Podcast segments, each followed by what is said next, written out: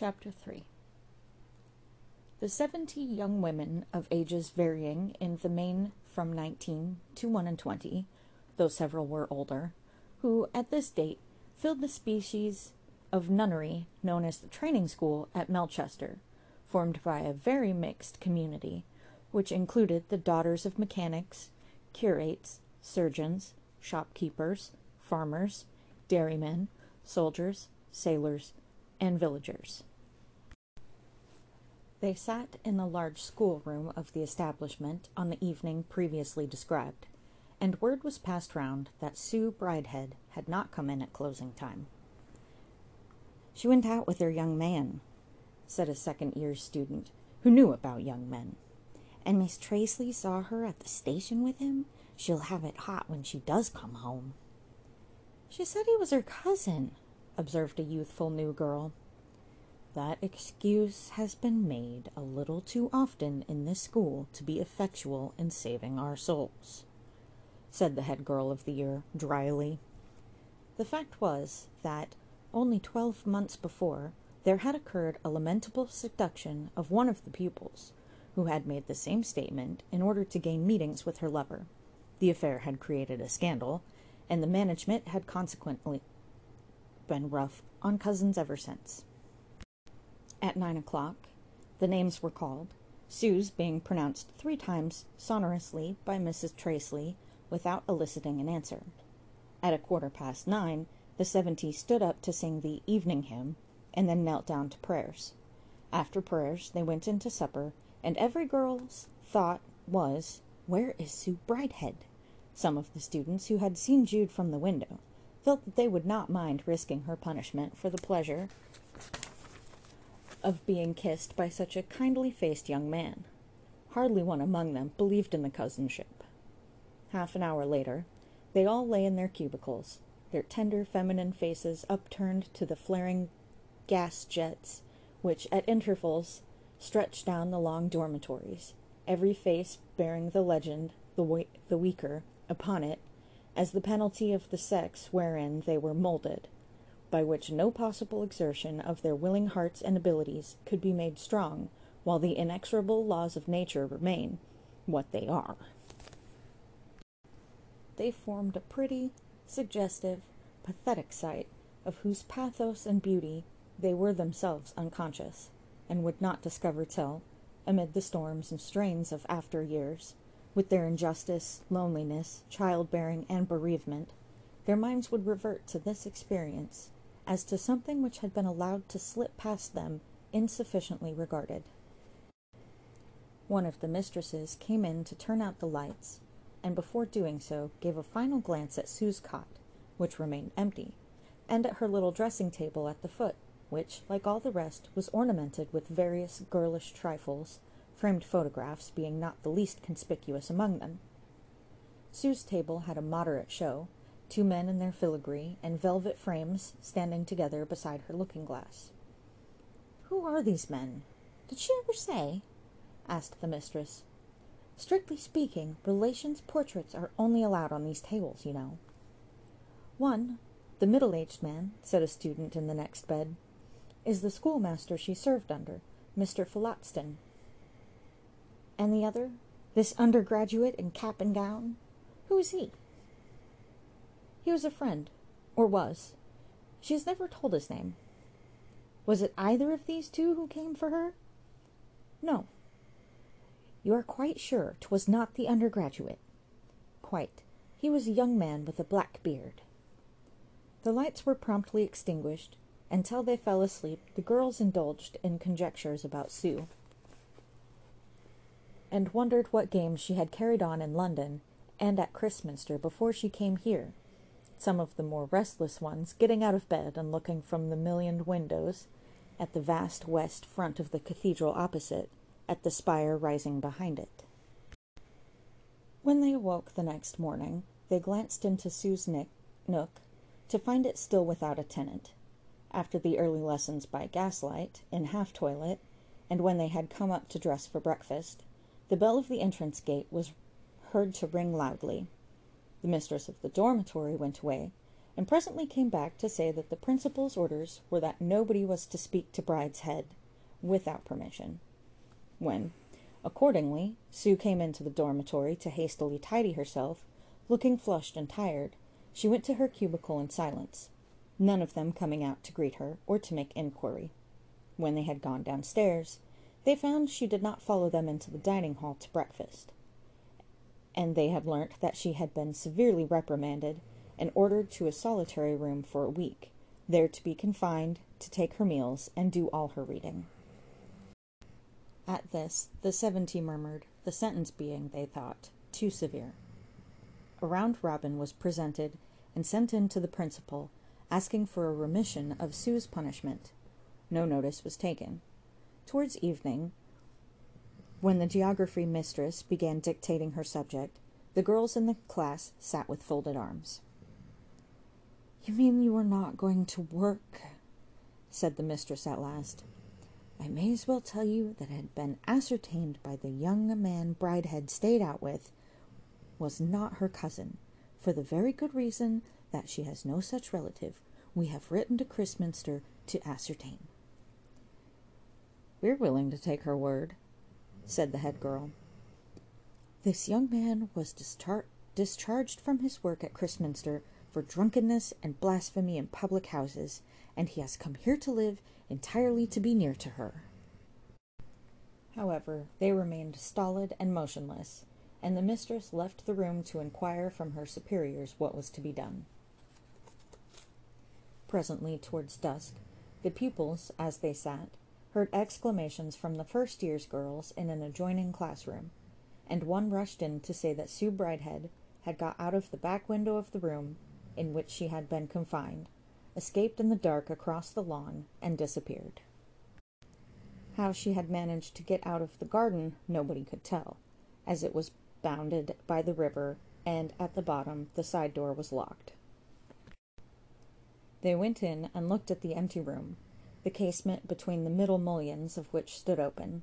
The lawn was again searched with a lantern, every bush and shrub being examined, but she was nowhere hidden. Then the porter of the front gate was interrogated, and on reflection he said that he remembered hearing a sort of splashing in the stream at the back, but he had taken no notice, thinking some ducks had come down the river from above. She must have walked through the river, said a mistress. Or drowned herself, said the porter. The mind of the matron was horrified, not so much at the possible death of Sue as at the possible half column detailing the event in all the newspapers, which, added to the scandal of the year before, would give the college an unenviable notoriety for many months to come. More lanterns were procured, and the river examined, and then the last, on the opposite shore, which was open to the fields, some little boot tracks were discernible in the mud, which left no doubt that the too excitable girl had waded through a depth of water reaching nearly to her shoulders, for this was the chief river of the county, and was mentioned in all geography books with respect. As Sue had not brought disgrace upon the school by drowning herself, the matron began to speak su- superciliously of her, and to express gladness that she was gone. On the same on the self same evening, Jude sat in his lodgings by the close gate.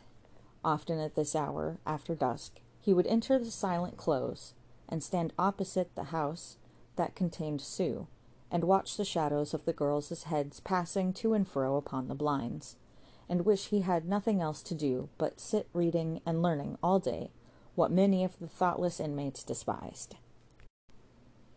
But tonight, having finished tea and brushed himself up, he was deep in the perusal of the twenty-ninth volume of Pusey's Library of the Fathers, a set of books which he had purchased of a second-hand dealer at a price that seemed to him to be one of miraculous cheapness for that invaluable work. He fancied he heard something rattle lightly against his window. Then he heard it again. Certainly somebody had thrown gravel. He rose and gently lifted the sash. Jude! from below. Sue! Yes, it is. Can I come up without being seen? Oh, yes. Then don't come down. Shut the window. Jude waited, knowing that she could enter easily enough through the front door being open merely by a knob which anybody could turn, as in most old country towns. He palpated at the thought that she had fled to him in her trouble as he had fled to her in his. What counterparts they were! He unlatched the door of his room, heard a stealthy rustle on the dark stairs, and in a moment she appeared in the light of his lamp. He went up to seize her hand, and found she was clammy as a marine deity, and that her clothes clung to her like the robes upon the figures in the Pantheon frieze. I'm so cold, she said through her chattering teeth. Can I come by your fire, Jude? She crossed to his little grate and the very little fire, but as the water dripped from her as she moved, the idea of drying herself was absurd. Whatever have you done, darling? he asked with alarm, the tender epithet slipping out unawares. Walked through the largest river in the country. That's what I've done. They locked me up for being out with you, and it seemed so unjust that I couldn't bear it, so I got out of the window and escaped across the stream. She had begun her explanation in her usual, slightly independent tones, but before she had finished, the thin pink lips trembled, and she could hardly refrain from crying. Dear Sue, he said, you must take off all of your things and let me see. You must borrow some from the landlady. I'll ask her. No, no, don't don't let her know, for God's sake. We are so near the school that they'll come after me. Then you must put on mine. You don't mind? Oh, no. My Sunday suit, you know, it is close here. In fact, everything was close and handy in Jude's single chamber, because there was not room for it to be otherwise.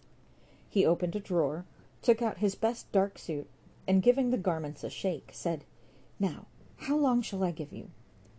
Ten minutes. Jude left the room and went into the street, where he walked up and down. A clock struck half past seven, and he returned. Sitting in his only armchair, he saw a slim and fragile being masquerading as himself on a Sunday, so pathetic in her defenselessness that his heart felt big with the sense of it. On two other chairs before the fire were her wet garments. She blushed as he sat down beside her, but only for a moment. I suppose, Jude, it is odd that you should see me like this and all my things hanging there. Yet what nonsense! They are only a woman's clothes, sexless cloth and linen. I wish I didn't feel so ill and sick. Will you dry my clothes now? Please do, Jude, and I'll get a lodging by and by. It is not late yet. No, you shan't. If you are ill, you must stay here. Dear, dear Sue, what can I get for you? I don't know. I can't help shivering. I wish I could get warm. Jude put on her his great coat in addition, and then ran out to the nearest public house, whence he returned with a little bottle in his hand. Here's six of best brandy, he said. Now you drink it, dear, all of it. I can't drink out of the bottle, can I? Jude fetched the glass from the dressing table and administered the spirit in some water. She gasped a little, but gulped it down, and lay back in the armchair. She then began to relate circumstantially her experiences since they had parted, but in the middle of her story her voice faltered, her head nodded, and she ceased. She was in a sound sleep. Jude, dying of anxiety, lest she should have caught a chill which might permanently injure her, was glad to hear the regular breathing. He softly went nearer to her and observed that a warm flush now rose her hitherto blue cheeks, and felt that her hanging head was no longer cold. Then he stood with his back to the fire regarding her, and saw in her almost a divinity. Chapter 4 Jude's reverie was interrupted by the creak of footsteps ascending the stairs. He whisked Sue's clothing from the chair where it was drying thrust it under the bed, and sat down next to his book. Somebody knocked and opened the door immediately. It was the landlady. Oh, I didn't know whether you were in or not, Mr. Fawley. I wanted to know if you would require supper. I see you've a young gentleman. Yes, ma'am. But I think I won't come down tonight. Will you bring supper up on a tray? And I'll have a cup of tea as well. It was Jude's custom to go downstairs to the kitchen and eat his meals with the family, to save trouble. His landlady brought up the supper, however, on this occasion, and he took it from her at the door. When she had descended, he set the teapot on the hob and drew out Sue's clothes anew, but they were far from dry. A thick woolen gown, he found, held a deal of water. So he hung them up again and enlarged his fire and mused as the steam from the garments went up the chimney. Suddenly she said, Jude! Yes, all right. How do you feel now? Better. Quite well. Why, I fell asleep, didn't I? What time is it? Not late, surely. It is past ten. Is it really? What shall I do? she said, starting up. Stay where you are. Yes, that's what I want to do, but I don't know what they would say. And what will you do?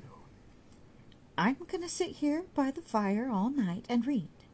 Tomorrow is Sunday, and I haven't to go out anywhere. Perhaps you will be saved a severe illness by resting there. Don't be frightened, I'm all right. Look here what I have got for you some supper. When she had sat upright, she breathed plaintively and said, I do feel rather weak still. I thought I was well. And I ought not to be here, ought I? But the supper fortified her somewhat, and when she had had some tea and had lain back again, she was bright and cheerful. The tea must have been green or too long drawn, for she seemed preternaturally wakeful afterwards, though Jude, who had not taken any, began to feel heavy till her conversation fixed his attention. You called me a creature of civilization, or something, didn't you? she said, breaking a silence. It was very odd you should have done that. Why? Well, because it is provokingly wrong. I am a sort of negation of it. You are very philosophical, and negation is profound talking. Is it? Do I strike you as being learned? she asked with a touch of raillery. No, not learned. Only you don't talk quite like a girl. Well, a girl who has had no advantages. I've had advantages. I don't know Latin and Greek, though I know the grammars of those tongues. But I know most of the Greek and Latin classics through translations, and other books too. I read Lempriere, Catullus, Martial, Juvenal, Lucian, Beaumont, and Fletcher, Boccaccio, Scarron, De Brantome, Sterne, Defoe, Smollett, Fielding, Shakespeare, the Bible, and other such. And found that all interest in the unwholesome part of those books ended with its mystery. You have read more than I, he said with a sigh. How came you to read some of those queerer ones? Well, she said thoughtfully, it was by accident. My life has been entirely shaped by what people call a peculiarity in me. I have no fear of men, as such, nor of their books. I have mixed with them, one or two of them particularly, almost as one of their own sex. I mean, I have not felt about them as most women are taught to feel, to be on their guard against attacks of, on their virtue, for no average man, no man short of a sensual savage, will molest a woman by day or night, at home or abroad, unless she invites him. Until she says by a look, Come on, he is always afraid to. And if you never say it or look it, he never comes. However, what I was going to say is that when I was eighteen, I formed a friendly intimacy with an undergraduate at Christminster, and he taught me a great deal and he lent me books which I should never have got hold of otherwise. Is your friendship broken off? Oh, yes. He died, poor fellow, two or three years after he had taken his degree and left Christminster. You saw a good deal of him then, I suppose? Yes. We used to go about together, on walking tours, reading tours, and things of that sort, like two men almost. He asked me to live with him, and I agreed to by letter. But when I joined him in London, I found he meant a different thing from what I meant. He wanted me to be his mistress, in fact, but I wasn't in love with him. and on my saying I should go away if he didn't agree to my plan, he did so. We shared a sitting room for fifteen months, and he became a leader writer for one of the great London dailies till he was taken ill and had to go abroad. He said I was breaking his heart by holding out against him so long at such close quarters. He could never have believed it of a woman. I might play the game too often, he said. He came home merely to die. His death caused a terrible remorse in me for my cruelty, although I hope he died of consumption and not of me entirely. I went down to Sh- Sandbourne to his funeral and was his only mourner. He left me a little money, because I broke his heart, I suppose. That's how men are. So much better than women. Good heavens! What did you do then? Ah, now you are angry with me, she said, a contralto note of tragedy coming suddenly into her silvery voice. I wouldn't have told you if I had known. No, I am not. Tell me all. Well, I invested his money, poor fellow, in a bubble scheme and lost it. I lived about London by myself for some time, and then I returned to Christminster, as my father, who was also in London, and he had started as an art metal worker near Longacre, wouldn't have me back. And I got that occupation in the artist shop where you found me, and I said you didn't know how bad I was. Jude looked round upon the armchair and its occupant, as if to read more carefully the creature he had given shelter to. His voice trembled as he said, However you have lived, Sue, I believe you are as innocent as you are unconventional. I am not particularly innocent, as you see, now that I have twitched the robe from that blank lay figure your fancy draped said she with ostensible sneer, though he could hear she was brimming with tears. But I have never yielded myself to any lover, if that's what you mean. I have remained quite as I began. I quite believe you, but some women would not have remained as they began. Perhaps not. Better women would not. People say I must be cold natured, sexless on account of it, but I won't have it. Some of the most passionately erotic poets have been the most self contained in their daily lives. Have you told Mr. Phillotson about this university scholar friend? Yes, long ago. I've never made any secret of it to anybody. What did he say? He did not pass any criticism, only said I was everything to him, whatever I did, and things like that. Jude felt much depressed. She seemed to get further and further away from him with her strange ways and curious unconsciousness of gender. Aren't you really vexed with me, dear Jude? she suddenly asked, in a voice of such extraordinary tenderness that it hardly seemed to come from the same woman who had just told her story so lightly. I would rather offend anybody in the world than you, I think. I don't know whether I am vexed or not. I know I care very much about you, I care as much for you as for anybody I ever met. You don't care more? There, I ought not to have said that. Don't answer it. There was another long silence. He felt that she was treating him cruelly, though he could not quite say in what way. Her very helplessness seemed to make her so much stronger than he. I am awfully ignorant on general matters, although I have worked so hard he said to turn the subject. I am absorbed in theology, you know. And what do you think I should be doing just about now if you weren't here? I would be saying my evening prayers. I suppose you wouldn't like. Oh, no, no, she answered. I would rather not, if you don't mind. I should seem so. such a hypocrite. I thought you wouldn't join, so I didn't propose it. You must remember that I hope to be a useful minister some day. To be ordained, I think you said? Yes. Then you haven't given up the idea? I thought perhaps you had by this time. Of course not. I fondly thought at first that you felt as I do about that.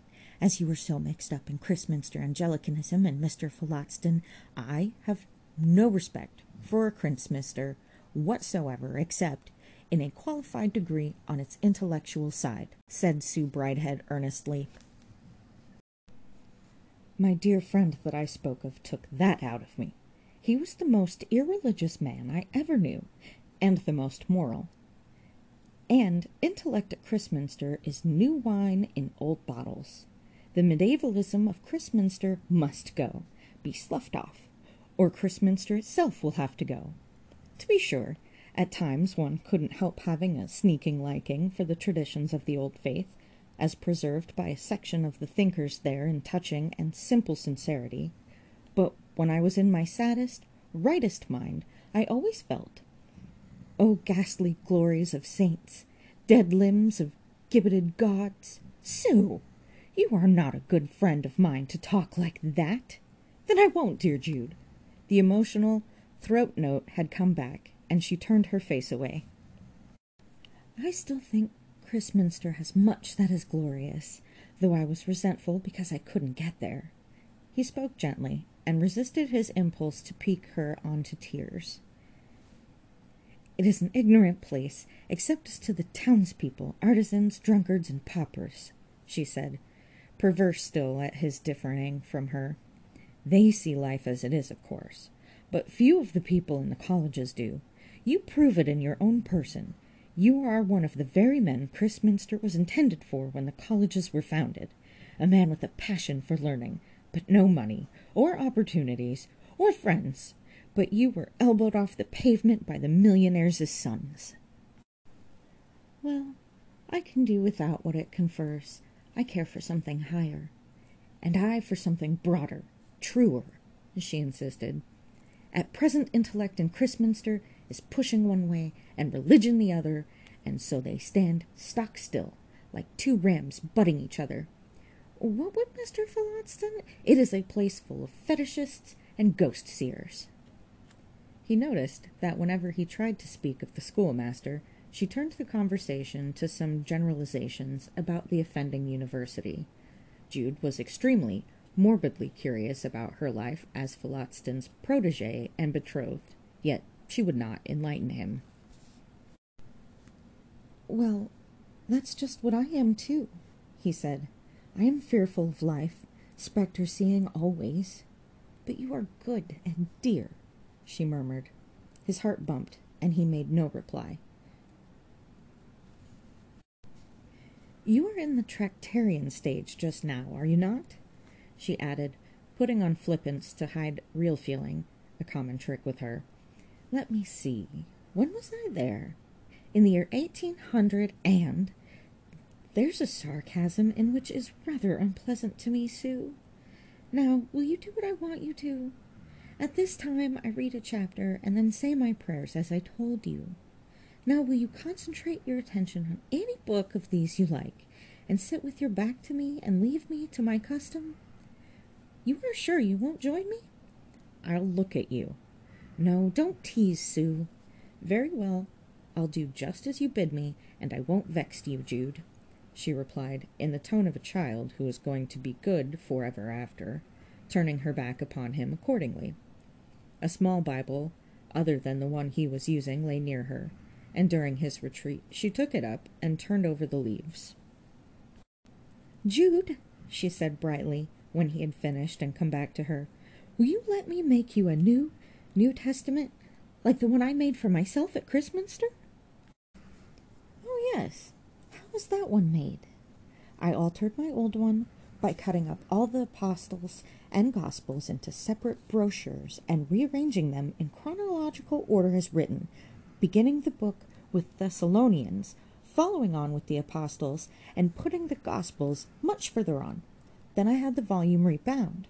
My university friend, Mr. But never mind his name, poor boy, said it was an excellent idea, and I know that reading it afterwards made it twice as interesting as before, and twice as understandable.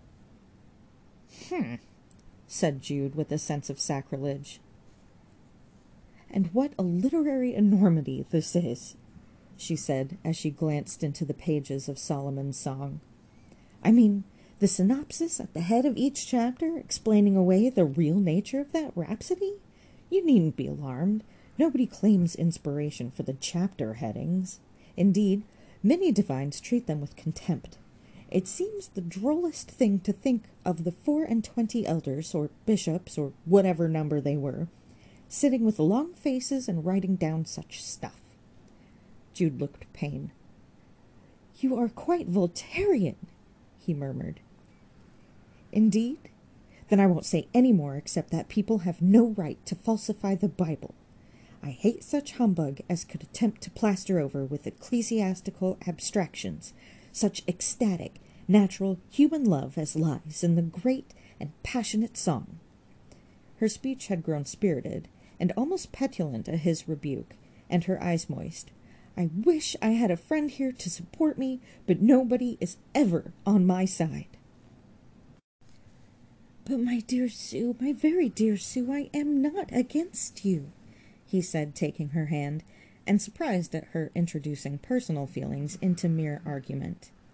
Yes, you are. Yes, you are, she cried, turning away her face that he might not see her brimming eyes. You are on the side of the people in the training school, or at least you seem almost to be. What I insist on is that to explain such verses as this, Whether is thy beloved gone, O thou fairest among women? By the note, the church profess her faith, is supremely ridiculous. Well, then let it be. You make such a personal matter of everything. I am only too inclined just now to apply the words profanely. You know you are the fairest among women to me, come to that. But you are not to say it now, Sue replied, her voice changing to its softest note of severity. Then their eyes met, and they shook hands like cronies in a tavern, and Jude saw the absurdity of quarreling on such a hypothetical subject, and she, the silliness of crying about what was written in an old book like the Bible. I won't disturb your convictions. I really won't, she went on soothingly, for now he was rather more ruffled than she. But I did want and long to ennoble some man to high aims, and when I saw you, I knew you wanted to be my comrade. I, shall I confess it, thought that man might be you. But you take so much tradition on trust that I don't know what to say. Well, dear, I suppose one must take some things on trust. Life isn't long enough to work out everything in Euclid problems before you believe it. I take Christianity. Well, perhaps you might take something worse. Indeed, I might. Perhaps I have done so. He thought of Arabella. I won't ask what, because we are going to be very nice with each other, aren't we? And never, never vex each other any more. She looked up trustfully, and her voice seemed trying to nestle in his breast. I shall always care for you, said Jude, and I for you, because you are single hearted and forgiving to your faulty and tiresome little Sue. He looked away, for that tenderness of hers was too harrowing. Was it that which had broken the heart of the poor leader writer, and was he to be the next one? But Sue was so dear. If he could only get over the sense of her sex, as she seemed to be able to do so easily of his. What a comrade she would make! For their difference on opinion on conjectural subjects only drew them closer together on matters of daily human experience. She was nearer to him than any other woman he had ever met, and he could scarcely believe that time, creed, or absence would ever divide him from her but his grief at her incredulities returned. They sat on till she fell asleep again, and he nodded in his chair likewise. Whenever he aroused himself, he turned her things, made up the fire anew. About six o'clock he awoke completely, and lighting a candle, found that her clothes were dry. Her chair being a far more comfortable one than his, she still slept on inside his great coat, looking as warm as a new bun and boyish as a Ganymede. Placing the garments by her, and touching her on the shoulder, he went downstairs and washed himself by starlight in the yard.